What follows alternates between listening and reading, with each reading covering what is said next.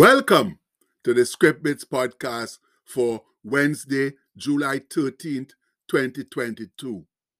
Our bit today comes from John 17, verse 15, which says, I do not ask that you take them out of the world, but that you keep them from the evil one.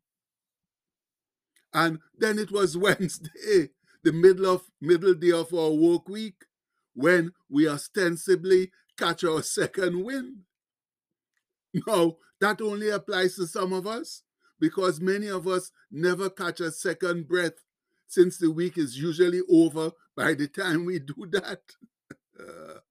and it's amazing how some of us allow work, that's our jobs and positions, to dictate all that we do and are.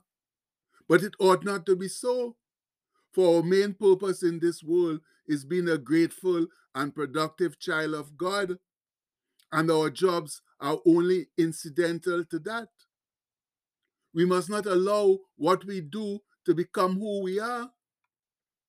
For that's the way of the world.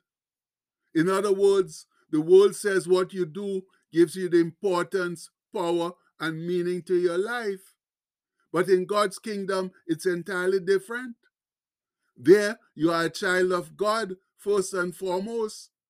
Everything else is icing on the cake. And that's why Jesus advised and encouraged us to seek ye first the kingdom of God and his righteousness, and all these things shall be added unto you. And we know that comes from Matthew 6 33. Yes, friends, if we are children of God, then our focus should always be on the things of God and not the things of the world. That brings us to the Christian saying that we are in the world, but not of the world. However, I do like how the article on the subject in the desiringgod.org website revisits that slogan. And they quote John 17, 14 to 19, which says, I have given them your word, and the world has hated them because they are not of the world, just as I am not of the world. I do not ask that you take them out of the world, but that you keep them from the evil one.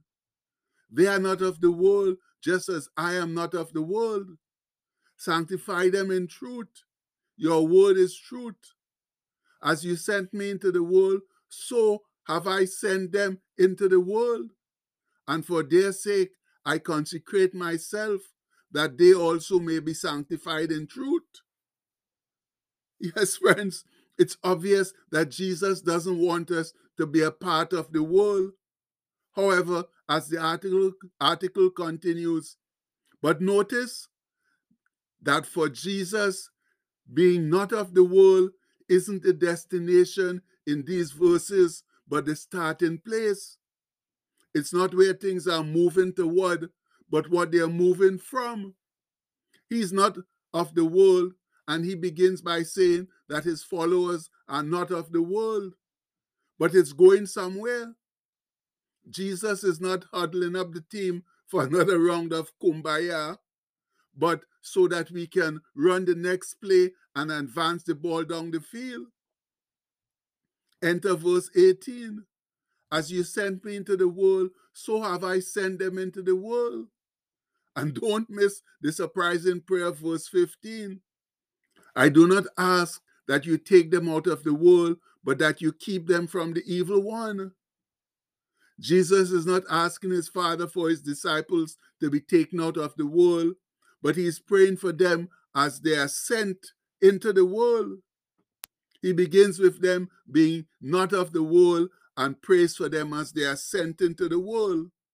So maybe it would serve us better, at least in light of John 17, to revise the popular, the popular phrase in but not of in this way, not of but sent into. The beginning place is being not of the world, and the movement is toward being sent into the world. The accent falls on being sent with a mission to the world, not being mainly on a mission to disassociate from this world. End of quote.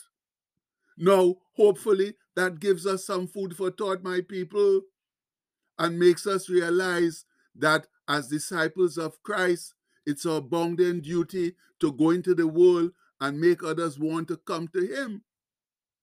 For, as the article concludes, Jesus' true followers have not only been crucified to the world, but also raised to new life and sent back into free others. We've been rescued from the darkness and given the light, not merely to flee the darkness, but to guide our steps as we go back in to rescue others. And that's the gospel truth, my fellow believers. uh, and I'm chuckling here because that wasn't where I intended to go. Although I'm not sure where I intended to go either. But that's the interesting thing in writing on scripture. You end up in places that often surprise you. Anyway, I believe the article is interesting and the points very valid.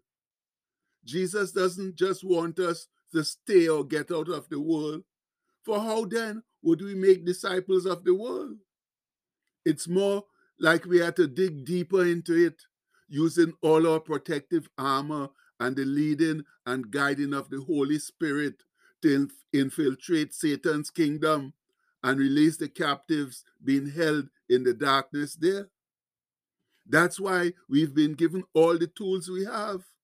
Not just for us to prance around like hypocritical ninnies and claim we are Christians, but to actually do the work we have been called to do. And I don't know how we cannot truly, truly live for Jesus when he and his words are ever so beautiful. Just listen to how he closes out that prayer now, when he says, O righteous Father, the world hath not known thee, but I have known thee, and these have known that thou hast sent me. And I have declared unto them my name, and I will declare it, that the love wherewith thou hast loved me may be in them, and I in them. That comes from John 17 25 to 26.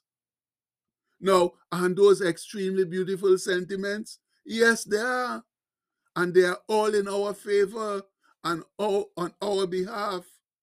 So how could we not love and worship Jesus? Eh? Only if we are sinful, ungodly ingrates. But for those of us who are just the opposite and do our best to live for Christ, let's go home declaring, all right, we spell it right today. Let's go home declaring our Wednesday wail, letting all and sundry know of our wonderful position in Christ Jesus. So, as one strong and sincere voice, Wednesday, Wednesday, Wednesday. I'm so glad to be alive on this Wednesday. Wednesday, Wednesday, Wednesday. Thank God the breath of life is still flowing through me on this Wednesday. I'm halfway home. My hands are fixed securely on the plow, and I'm not turning back. I'm not looking back at the past not focusing on what has gone before. But my eyes are fixed straight ahead. Yes, friends, they are fixed straight ahead to a glorious future with Jesus. Glory, hallelujah. No, unless we forget, if we endure to the very end, then that future will be even more glorious than we can ever ask or imagine. So please, let's allow that to encourage and reassure us to endure to the very end. Much love. And the postscript for today says Jesus doesn't ask us to do anything that he didn't or wouldn't do. And that's the gospel truth, my people. Jesus doesn't ask us to do anything that he either didn't do when he was down here or he wouldn't do. So please, let's get with it now, man. Let's stop being fearful and afraid of every little thing and put on our armor and get out there and live for Jesus. And we pray that in his mighty name. Amen. Please have a blessed day, my people. Much love.